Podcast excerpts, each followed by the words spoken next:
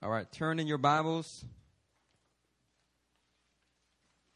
to the Gospel of John.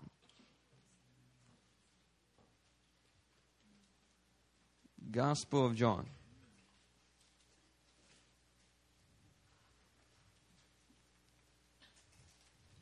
Oh, we started the podcast, right? We're good? All right. All right.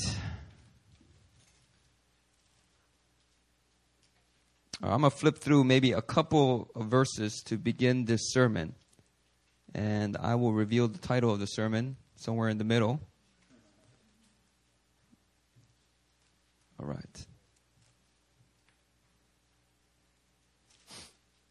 All right, let's go to. There's a bunch we can look at, but I'm going to just look at a couple.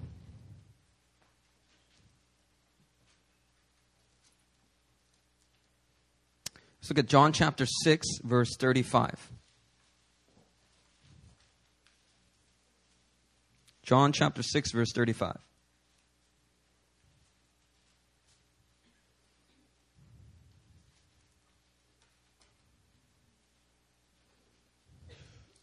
Jesus said to them, I'm reading in the ESV, I am the bread of life.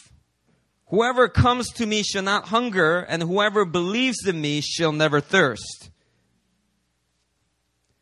I am the bread of life. Actually, Jesus, when he said this statement, he really uh, took this metaphor to the extreme.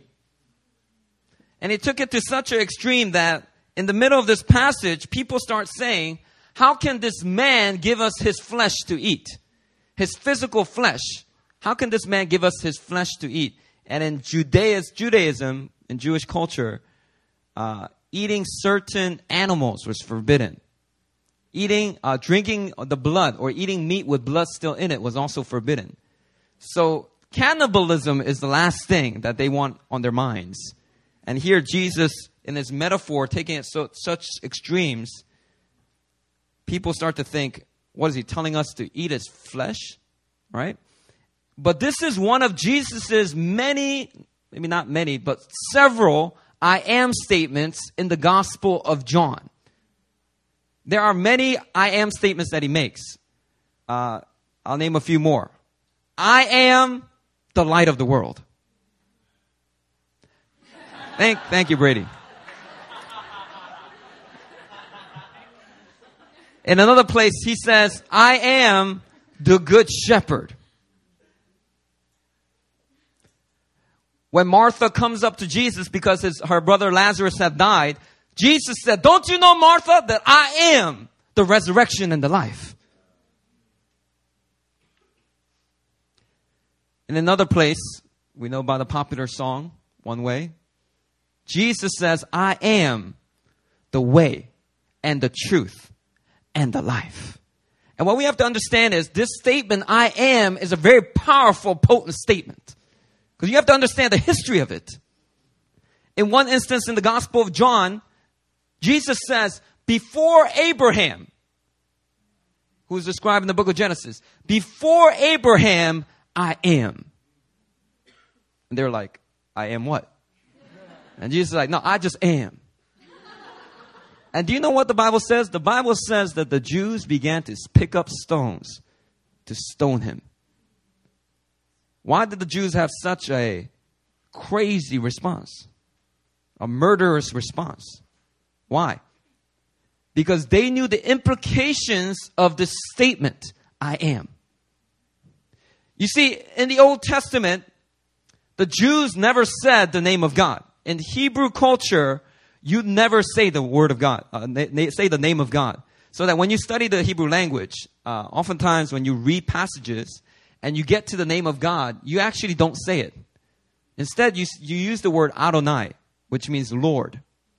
Right? And so you come to this, uh, what's called a tetragrammaton, right? Yah, ha, wa, ha. Some people say Yahweh. Some people say Yehovah. Koreans say Yehovah. Right? No one actually knows how to actually say it because the Jews never said it. They had a tradition of never saying it. Because it was a holy name. So whenever they got to that word, you automatically say Adonai. In fact, in your NIV and a lot of the modern translations of the English Bible, they actually have the word Lord in small caps. Have you ever noticed that in your Old Testament? L O R D in small caps. Whenever you see that word Lord in small caps, that's actually translating the term Yahweh. Yehovah. Now, Yahweh means something in the Hebrew. This name came about because Moses, in his encounter with God, in this very intimate encounter with God, Moses says, What is your name? Who should I say sent me? Who should I say is delivering these Hebrews out of Egypt? Who should I say sent me? And God says, My name? You're asking for my name? Well, let me give you my name. My name is Yahweh, which in the Hebrew it literally means I am who I am. That's a powerful answer to what Moses had asked. What God is saying is, I am who I am. I am not becoming what I want to be. I, I, I'm absolutely am. I never had a beginning and I will never have an end. You want to describe me? There is no description. I just am. It is like the most gangster thing to say in all the world. If a hip hop artist ever wanted the best hip hop name, it will be just I am. Yo, let's go to the concert. I am is rapping. You know, it's just a powerful statement that God makes. Now you have to understand that when we get to the Gospel of John in the New Testament, Jesus is playing with this concept I am. Hallelujah. That's why he is saying, I am the light of the world. I am the good shepherd. I am the bread of life. I am the resurrection and the life. I am the truth and the way and the life. And if you didn't get the point, let me drill it home for you. Before Abraham, I am. Such a powerful implication, such a powerful claim to deity that in the Jews' mind, there was no question about it. Jesus understood himself to not only be the Son of God, but to be God Himself. So you have to understand that all these uh, postmodern arguments for Jesus being a good teacher, good rabbi, good religious leader, these are all lies. Historically, it just does not fit for the reasons that drove the Jews to such hatred that they would want to crucify Christ. You see, if you really think about it, the law that God set up is the very law that judged Jesus. Because in the Old Testament, the law was given if, if, you, if anyone blasphemes, he is to be stoned to death. That's God's law. That's God's idea. And Jesus comes into the earth and gets judged by the very word and command that he himself had given. Jesus is the great I am. Everyone say that. Jesus is the great I am. He is the great I am. Now, the Bible says, for everyone who calls on the name of Jesus, he will be saved. For everyone who believes in his name, they become children of God. Now, what I want to focus on today is the I am statement. Because it was powerful then and it continues to be powerful today. And I want you guys to tap into the power of the great I am. Now, a lot of Christians in a lot of churches, when they come to church, the only I am statement they make is, I am a sinner. I am a failure. I am dirty. I, I, I am a sinner. Uh, did I say that already? I am sinful. You know, and that's the, that's the same thing that replays over and over and over in a lot of Christians' heads. That's the only I am statement they focus on. Um, but I, I want to submit to you that the Bible tells us the old has gone, the new has come. I mean, do we believe that or not? So if the old has gone, the old has got to go. So I believe when God looks down on heaven, God looks down from heaven and looks upon your sins, your mistakes, your failures, God's not obsessively dwelling on that. Do you understand? Because to him, that part of you is dead. So he's like, why is, why is the dead part of you continuing to come to life?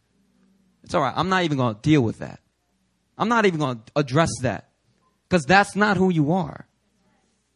Put to death the misdeeds of the body. That part of you died when Christ died on the cross. When you receive his death and resurrection, we also are baptized into his death. When we get water baptized, we are baptized from death into life. Death to sin, life unto God. And so we need a new I am statement that we can meditate on. And so when we come into the house of God, I don't care what you've done. I don't care how badly you messed up. If you are a Christian, if you have put your faith in Jesus as your Lord and Savior, I don't want you to dwell on, I am a sinner over and over and over again. And be aware of your mistakes, be aware of your failures, be aware of your sin. Don't ignore them. Deal with them, confess them. But once you've confessed them, be done with them. Be hopeful, be optimistic that the Spirit of God is living in you and that you are being transformed from glory to glory. But we need a, we need a new I am. And that I am is, I am righteous. I am pure. I am holy. I'm not a sinner. That's the old me. And that the remnants of the old me, I understand come back up, but that's not who I am. My identity, my very identity has been transformed by the blood of Jesus Christ. I'm not a sinner. I'm a saint. Now, what do you read in Paul's letters? Paul, this man of great revelation, what does he do? When he addresses the churches continually, what does he, what does he write? When he writes to the churches, he says, Paul, an apostle of Christ Jesus by the will of God, and Timothy, our brother, to the sinners in Colossae? No, it says to the saints. To the saints in Colossae. To the faithful in Colossae. Even when he writes to churches that are like jacking up things and sinning and doing stupid things, even to them, he's starting off the letter with to the saints. Why? Because he doesn't address the old self, he addresses the new. That's who we are. The saints are not just a football team.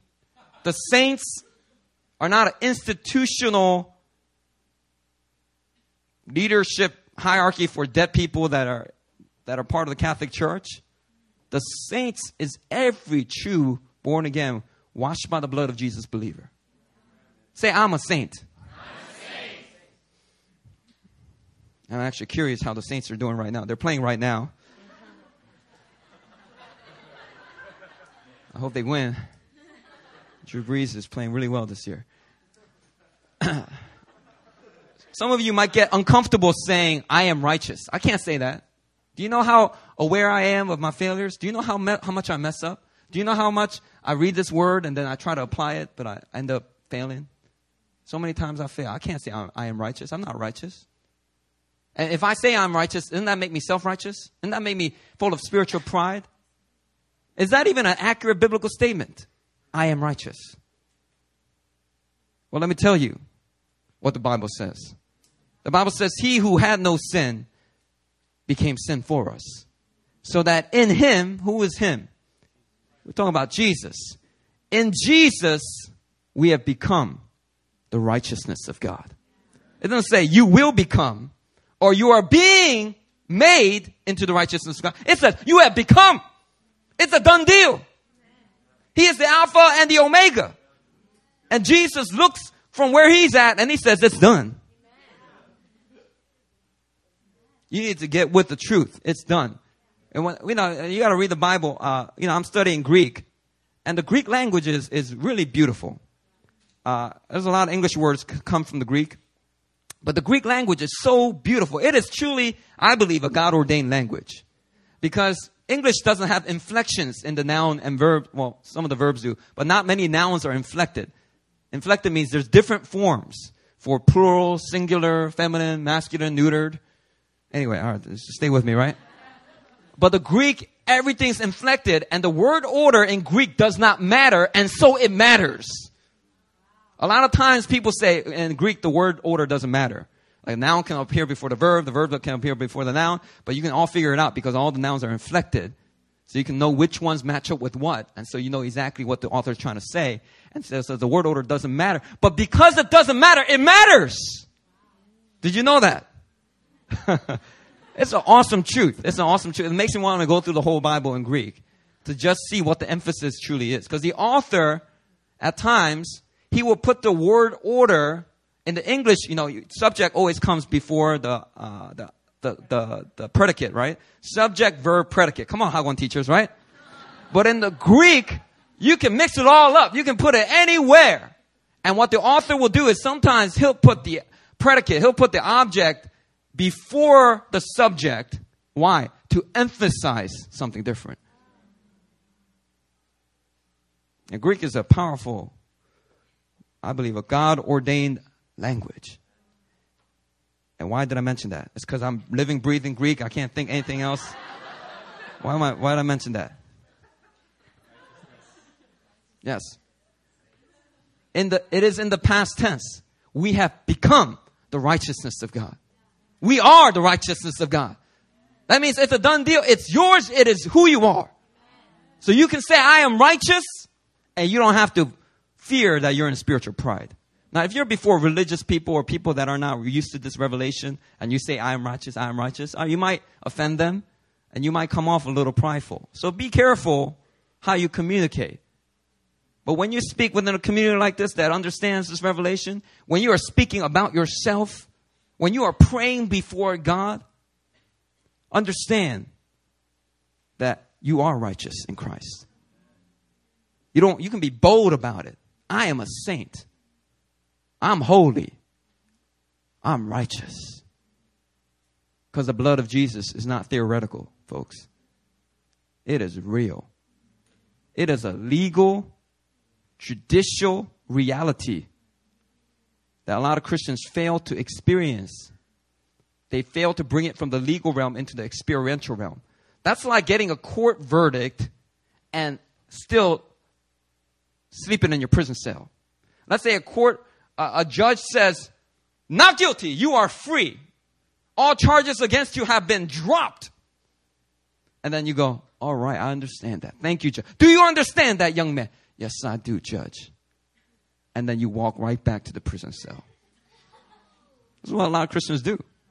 Because they understand the legal terms, but they fail to experience it. We are righteous. And, you know, I think religion gives us a lot of these different negative mantras that, you know, kind of keeps us very, you know, oppressed. But it's also people in, in our lives also tend to speak negative words over our lives. It could be your parents, it could be your friends. I mean, I growing up in Philly, man, all my friends, man, they used to call me all kinds of things and negative words everywhere, you know. And uh, a lot of us, we grow up, and those negative words were only said once that day, or it was said hundred times during that year, but it continues to replay in your mind over and over again. In fact, your mama could have just said something careless one day. Oh my, I can't believe you messed that up. Can you do anything right? And she said that once. She was actually a good mama. That was the only one time she carelessly slipped up. But those words from that day, they replay in some people's heads over and over and over and over again. Here's, here's, some, here's some revelation for you. The Bible says, He is like a tree planted by streams of water. He who meditates on the law of God day and night. He who meditates on the word of God is like a tree planted by streams of living water. Does not say he who meditates on the negative words of his parents is like a tree planted by streams of living water. It doesn't say that. It doesn't say he who meditates on the words, the negative words of his friends. But that's what some of us do as Christians. We meditate on all these negative words. We, it's like, it's like a radio station. You know what I mean? That we try to tune out of, but we always come back. D101.5. You know what that D stands for? It stands for the devil. It stands for deception. But we keep going back to that station and listening to those negative words over and over again. Brothers and sisters, today we need to make a decision. Let's change the frequency. Let's tune into a different radio station. You know what I'm saying? Turn into like J 101, 104.5. Turn, tune into Power 99. You know what I'm saying? Turn into a different radio. We need to get in tune with the frequency of the Holy Spirit. You get in tune with the frequency of the Holy Spirit, you're not going to hear those negative words being replayed over and over again. What are you going to hear? You're going to hear the Word of God. Holy Spirit's going to awaken this from your memory. And He's going to repeat it and whisper it to you over and over. That's what we need to meditate on. And here's the thing when we meditate on some of these negative words, what ends up happening, especially in our Western modernized culture, we tend to say it out loud. And so, you know, we, we, you know, some, you know, back in the day, remember in high school, you know, everyone's insecure. Middle school, high school, you know, and if you, if you're, if you're a guy and you're playing sports and there's girls that are gathered around and somebody's like, yo, go out for a football pass. You go out and you're determined to catch that pass. But if you drop it, you know, everyone's thinking, you know?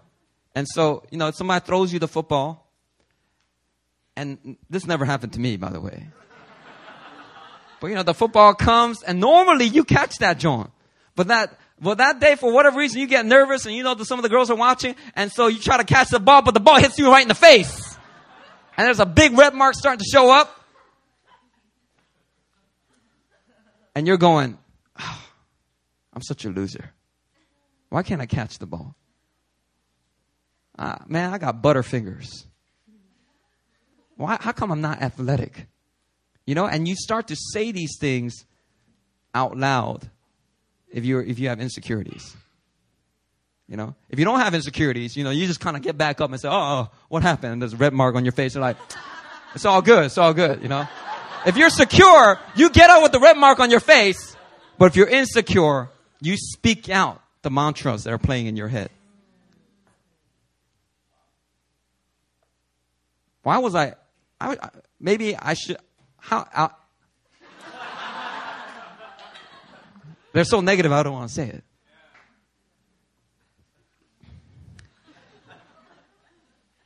And, brothers and sisters, we do this in many areas of our lives. Man, I am so broke. I am so poor. You know, that's the mantra of my life.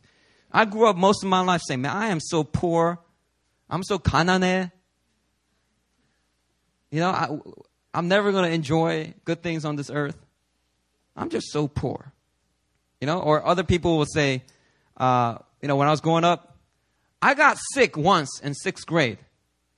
And all my uncles and aunts and cousins, they started saying, Christ, uh, Christian gets easily sick. It's a common thing in Korean culture.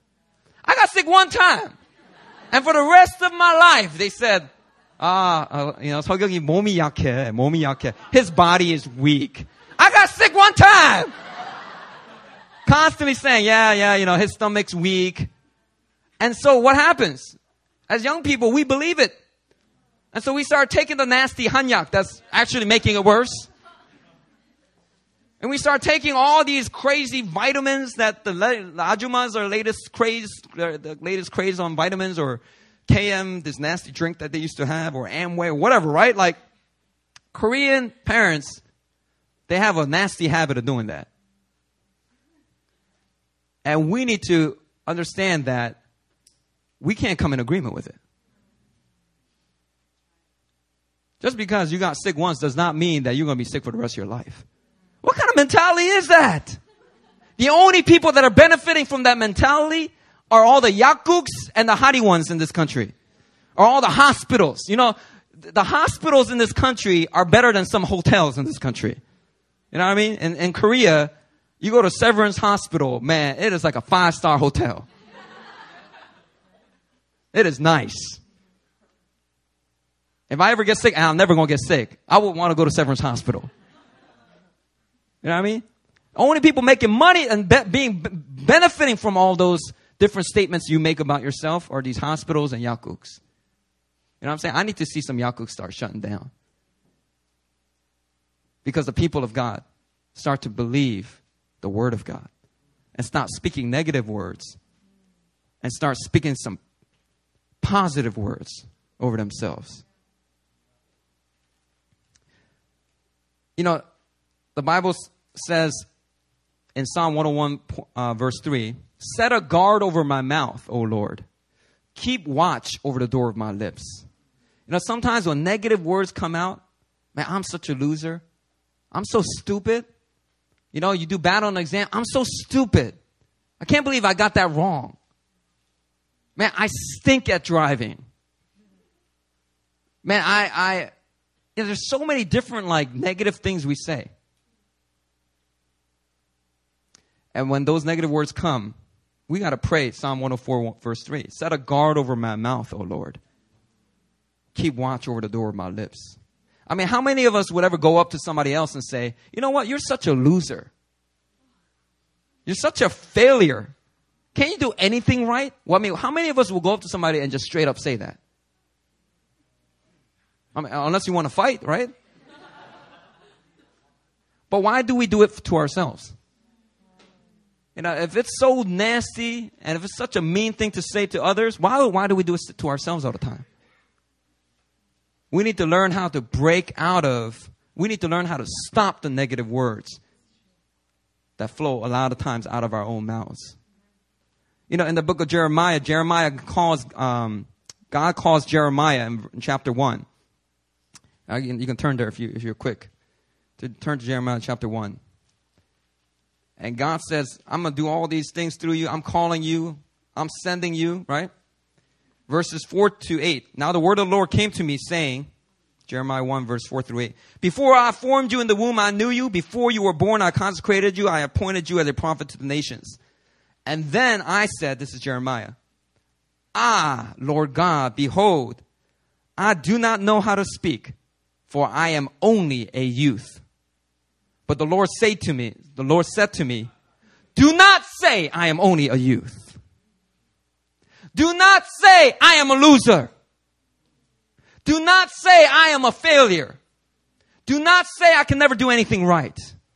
Do not say, I'm full of rebellion. Do not say, I ain't going nowhere with my life. I'm never going to get married.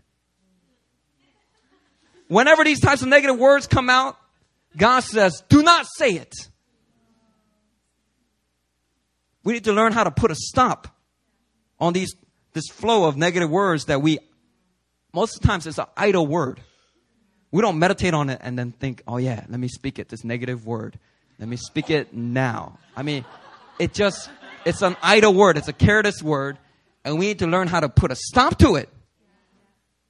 You know, a popular preacher said, don't merely use your words to describe your situation, use your words to change your situation.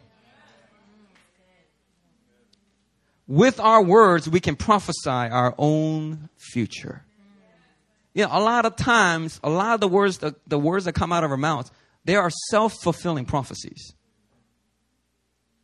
It's flu season. I always get sick. I always get the flu. I'm gonna get the flu this year. Next week, you get the flu. Man, I'm, I'm, I'm so, you know, I have, all, I don't look good. I'm not attractive. I'm not funny. Nobody likes me. I'm, I, I ain't going to get married this year. Nobody wants to marry me. What happens? You don't get married.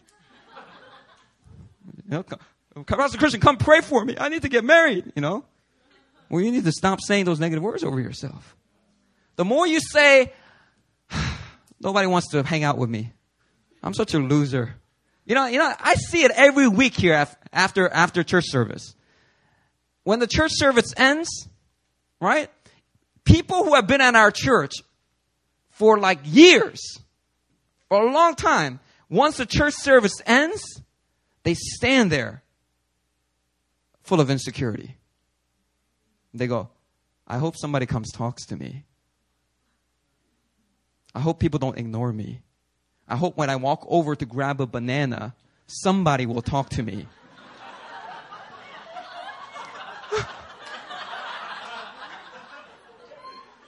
Oh, that group of people are going to eat dinner. I hope somebody invites me.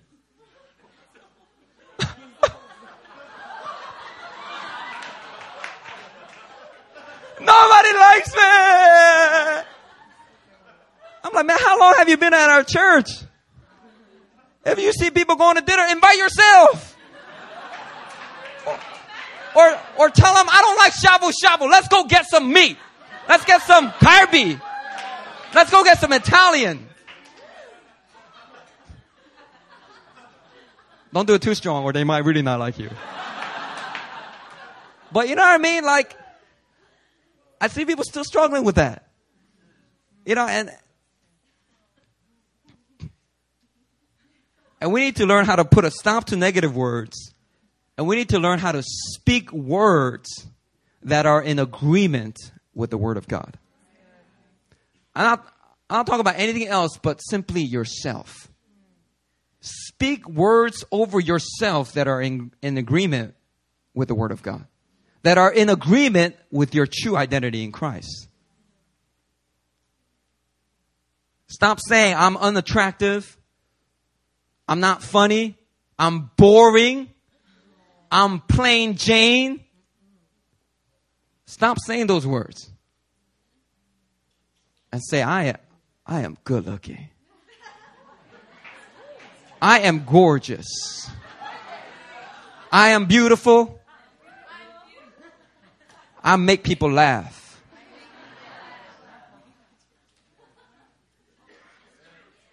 People want to hang out with me. People like me. People don't just love me because they're Christian. They like me. They phileo me. People have Philadelphia love toward me. They like me. You know, we need to start saying words that are in agreement with the word of God. I am blessed. I am a child of the Most High God. I know who I am. I'm coming to this dinner.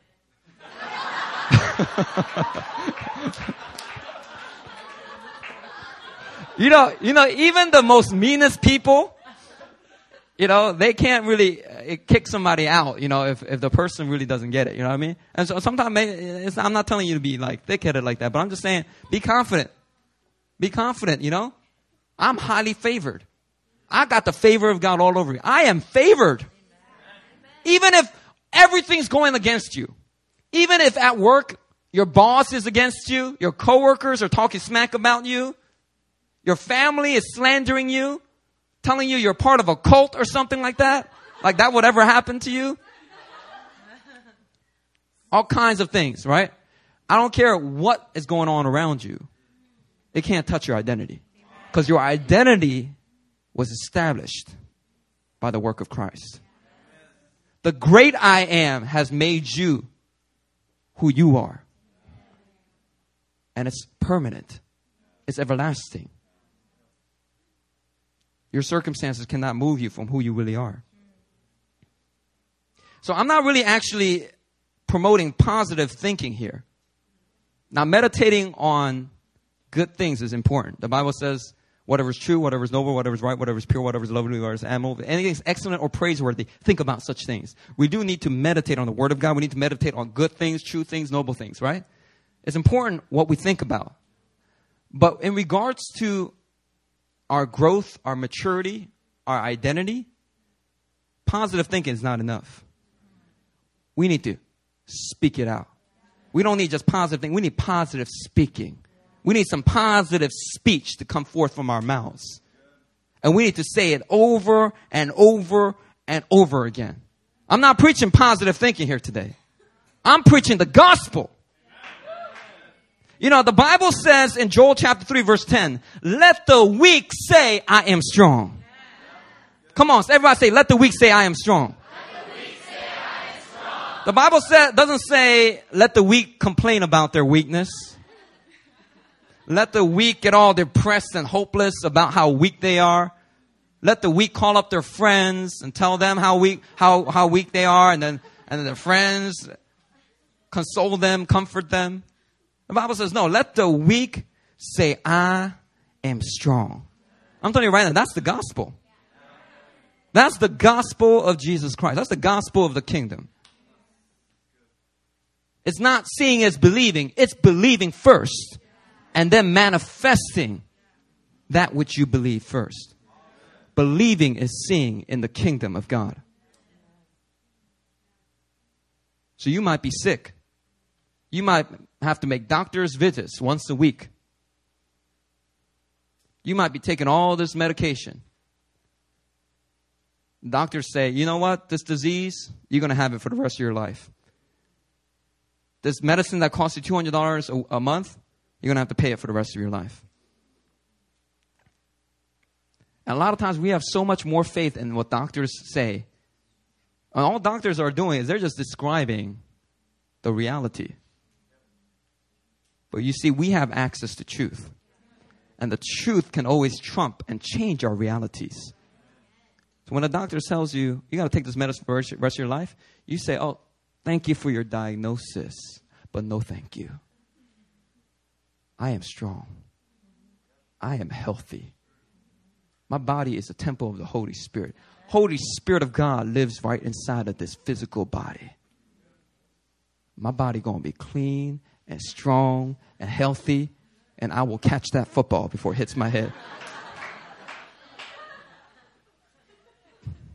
Let the weak say, I am strong. You may feel like a loser, but you say, I am able. You say, I am a champion. Now, you may, it, it may feel fake to you, but I'm not, I'm not encouraging you to speak fake words, but faith words. Do you guys understand the difference? The Bible says, without faith, it is impossible to please God.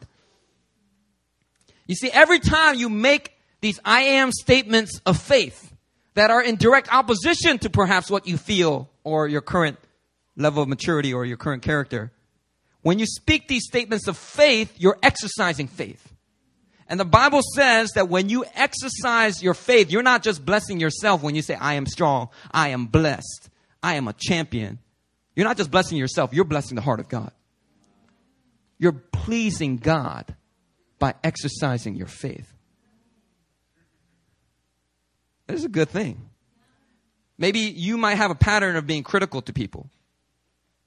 You know? And you're just like, man, why am I always so critical? Why am I always so pessimistic? You know, New Yorkers, you know, why am I so cynical, skeptical? Man, that's one of the plagues of being in New York. You know, it's just, it's, it's, it's so cool that New Yorkers wear it like a badge. It's like a cool badge. I'm a New Yorker. Check it out. I'm cynical. I'm skeptical. I'm New York, baby. You know, I'm serious. That's the New York culture. That's the New York culture. And you might say, well, that's just the way I am.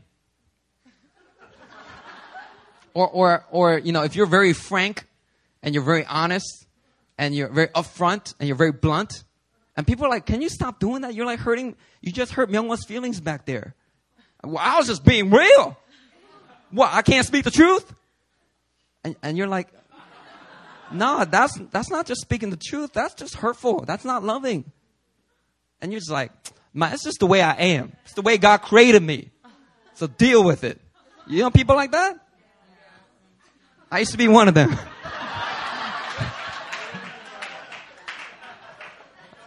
I wear honesty like a badge and just be like, come on, deal with it, right? Now, if that's, if that's you and that's your struggle, I'm, I encourage you right now say over yourself, I am compassionate. I am tactful. I am able to bring out the best in people. speak words of faith, speak words of life. When God came to Abraham, his name was actually Abram. And he said, Abram, I'm going to bless you, and you're going to be the father of many nations. And Abraham was like, Abraham was like 100 years old. God said, your, no, your name is no longer Abram, it's Abraham, which means the father of many nations. And so before Abraham actually had his son Isaac, it was years and years and years of Abraham going around and saying, Hey, stop calling me Abram. My name is now Abraham. God renamed me. And people are like, Yeah, right. you gonna what you're gonna have children? You're gonna have many all right, right. Many nations, right, stars in the sky? Sure, Abraham. You know, and he had to he probably had to deal with that stigma. Went around, you know, speaking these words of faith. Really, every time people called his name, he was hearing these words of destiny and faith. It's so funny. God named him Abraham before he had Isaac, not after. Why? Because God was tilling the soil of Abraham's heart for him to receive the promises of God. And that's what we need to do. Every time we speak out words that are in agreement with the word of God, I am blessed. I am the head and not the tail. You could be five figures, six figures broken in debt, but you say, I am the head and I am not the tail. I am blessed. When you do that, you're tilling the soil of your heart. You're making your heart ready. You're increasing your capacity to receive. You're increasing your capacity to receive His promises. That's what we got to do. When God came to Gideon, Gideon was just a wimp hiding out in the threshing floors. The angel of the Lord came to Gideon and said, The Lord is with you, mighty warrior. Gideon had probably never fought a day in his life. But the Lord called him a mighty warrior. Why, did, why, does, why does God do things like that? Is it like, is he mocking us? I know you're sick. I know you're sick. But I want you to say, I am healthy. Watch this, angels. Watch this sucker down there say, I am healthy, and then he's going to die. I am healthy, and he's going to be sick for like the next 20 years. What is God mocking us? Look at, tell, go, let's go tell that poor guy who's been poor all his life, I am rich. I am strong. Is God trying to mock Gideon? Is he trying to mock Abraham? No, brothers and sisters. God is simply preparing Gideon to be the mighty warrior that he is. It's just that Gideon doesn't understand he is a mighty warrior. God does. So the Bible actually tells us in Romans chapter 4, verse 17. This is a powerful verse. If you ever get to memorize it, you should, especially in the NIV. NIV translates this very powerfully. It says, The God who gives life to the dead, the God who calls things that are not as though they were. Do you guys know we serve the God who calls things that are not as though they were? Your life is full of sin and failures, wicked things. You're struggling still with sexual impurity. You're struggling with all these sins, and God comes to you and says, You're righteous. You have become righteous. You are righteous. You are a saint. You are a child of the Most High. You are holy and pure. Your sins are like scarlet, but they're like, they're washed as white as snow. It's already a done deal. God calls things that are not as though they were. And if that's what God does, that's what we as His people need to start doing. We need to call things that are not as though they really are, or, or though they really were. In the Gospels, we have the woman with the issue of, uh, issue of blood. She had menstrual bleeding for many, many years. The Bible says she spent all of her savings, all of her money to visit doctors and get better, but she didn't get better. It got worse. And this woman, she creeps through the crowd, pushes her way through the crowd, and, and the Bible, the gospel actually says she was saying something to herself over and over again. Do you know what she was saying? She wasn't saying, I'm sick, I've spent everything I had, and I'm going to continue to remain sick, and I'll probably never get better. Did she say that? No. She said to herself, Here comes Jesus. I know I spent everything I had on medicine, and didn't get better, I got worse. But if all I can do is reach out and touch the hem of his robe, I will be healed. I will be better. And she starts to speak these words of faith. Her body, her physical body was so prepared for the healing power of God. Jesus didn't have to stop. Jesus didn't have to go, You are healed. Your sins are forgiven. Jesus didn't have to touch her. All she did was touch Jesus. And the Bible, says healing virtue, healing power flowed into her body, and instantly she was made well. See, these words of faith, it prepares the heart to receive the miracles of God, to receive the promises of God. And we got to be like this woman of the issue of blood. We got to learn how to say, I am strong, even though you feel weak.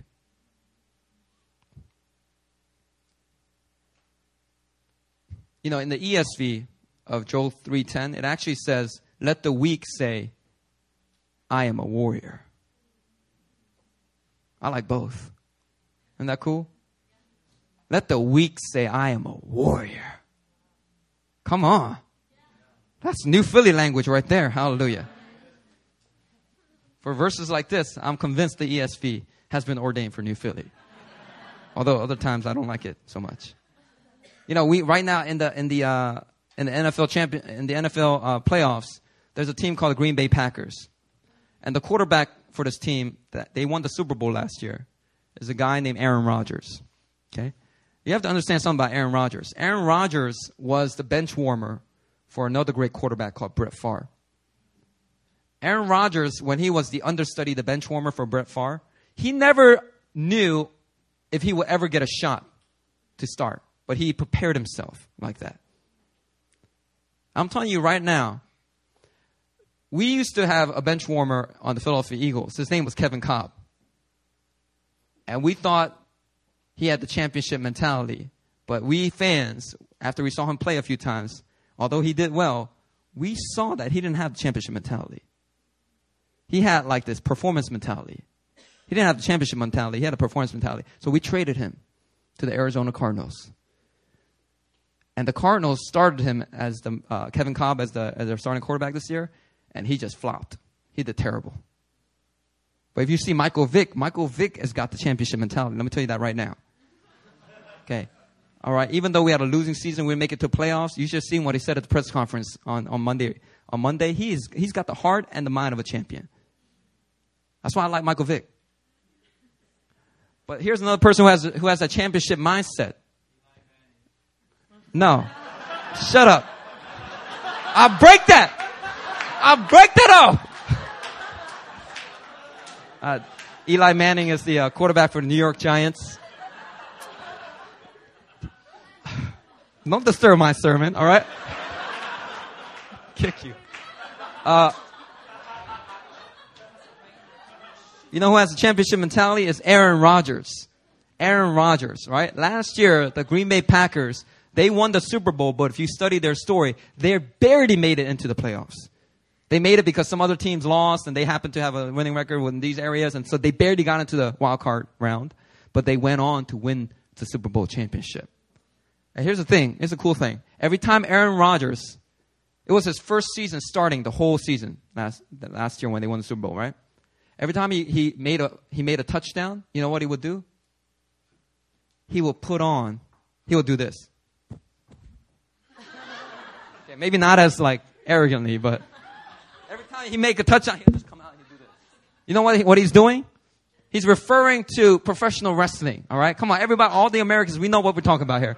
WWF before it was WWA, right? We all know about Ultimate Warrior, Macho Man, Hulk Hogan, and back in the day, when you defeated everybody, you got the championship belt. And it was, it wasn't really a belt. You didn't really want to wear it because it's so big and clunky and heavy. You don't really want to wear it, but it's, it's this big belt. And Aaron Rodgers, even though he was under the shadow of Brett Favre for all these many years, he saw himself as a champion before he won the championship. Before he got the Super Bowl ring, he was putting on that championship belt every time he made a touchdown. Y'all know what I mean? We can learn a thing or two from Brett, uh, from Aaron Rodgers.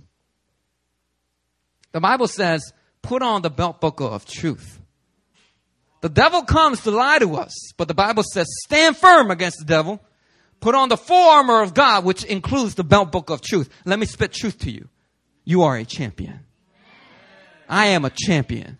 Every time the devil says you're a loser, you're never going to defeat this sin, you'll never be victorious over this area of your life, you're always going to be this crazy road rage driver, you're, you're, you're never going to be a good pastor, you're never going to be a good preacher. You say, shut up devil, look at my championship belt, punk.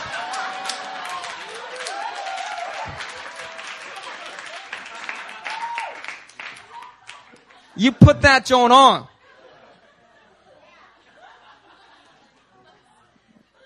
And you say, I am a warrior, you put the devil in his place.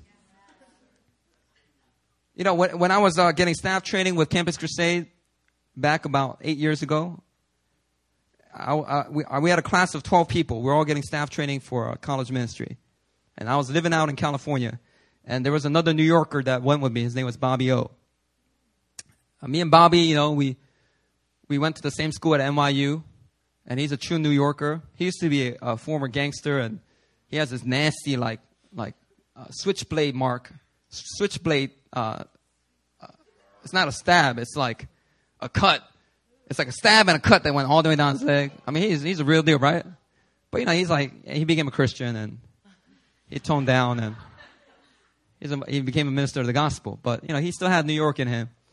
And uh, you know, I lived in Philly and I lived in New York, so you know, you know, we just be real.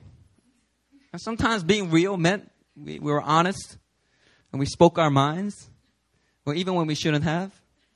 And so, you know, we're surrounded by all these California people that are much more laid back. California people, mad laid back. Like mad chill. Like Southern Cal. I'm not even talking about North Cal. North Cal is, you, you guys are on it. But South Cal, you guys are just like, chill. Like, if this is Southern California, this is like, no, this is Northern California. This is New York and Korea, right? This is Northern California. This is like South, Southern California. They're like, they're like back.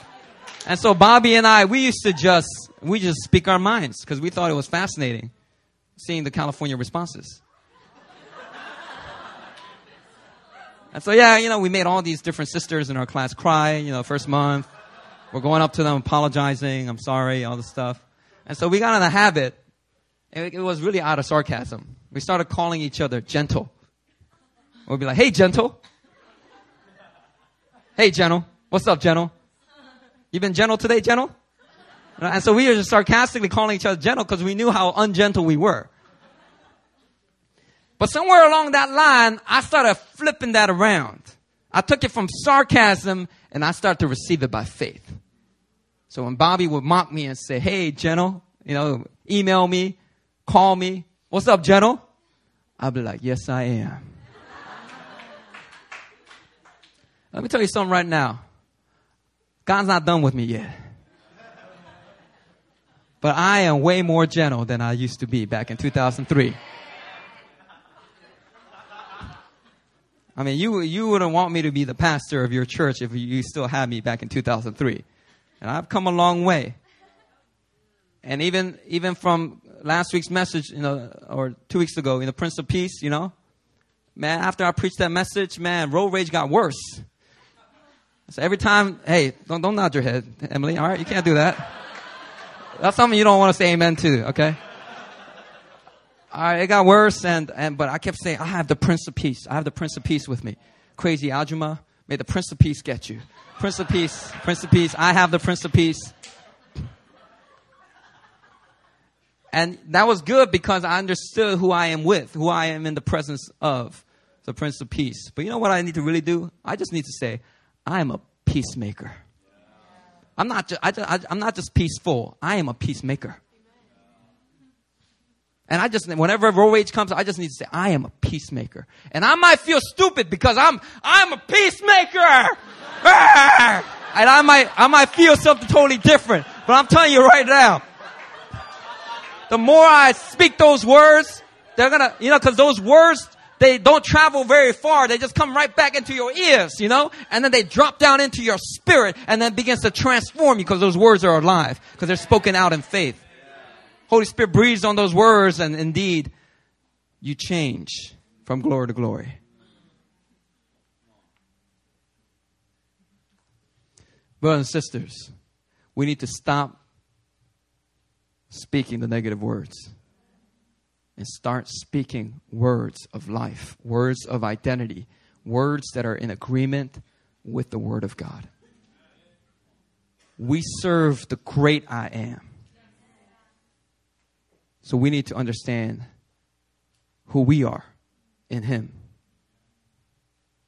So stop saying, I'm a loser, I'm a sinner, I'm a failure, I'm mediocre, I'm unattractive.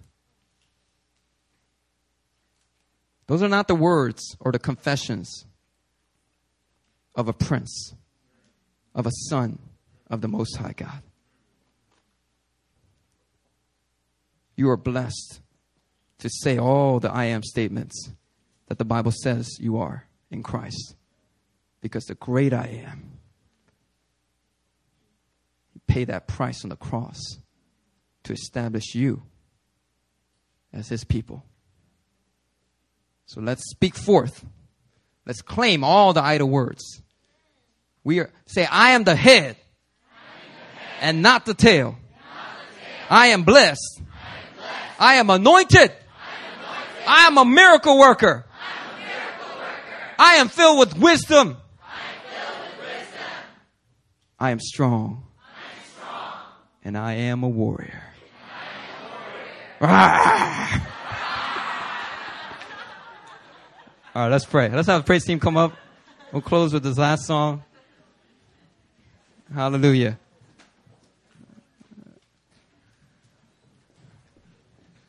I see the sons and daughters of God today putting on their championship belts. I see people that are tuning out of one frequency and tuning in to the frequency of the Holy Spirit.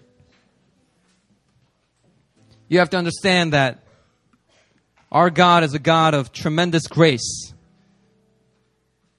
The Bible says in Romans 8:26, likewise the Spirit helps us in our weakness. Even when we don't know what to pray for, the Spirit Himself intercedes for the saints according to the will of God. You might say, This is a praying church, but I don't know how to pray. I'm not a prayer warrior. There's so many prayer warriors at New Philly, but I feel so left out because I don't know how to pray. I open my mouth and, uh, uh, uh, uh, thank you for this food. That's all that comes out. But I'm telling you right now, if that's where you're at, just say, I am filled with the Spirit of God. I am strong. I am a prayer warrior. Just speak that out. And I'm telling you right now, the Spirit of God helps us in our weakness. And that's why the gift of tongues is like sometimes so powerful. Even when you don't know what to pray for, all you do is just use your gift. And you say your da da das and la la las and shandalalas. And as you speak and you pray in tongues, the Holy Spirit, the Bible says, is actually interceding through us, interceding for us, according to the will of God. God is a God of abundant grace and help in our weakness. The kingdom of God is all about strength. You don't ever have to say, I'm a loser, I'm a weak, ever in your life. Because you have the great I am residing with you. Let's all stand to our feet and let's just worship the great I am. Let's worship Him.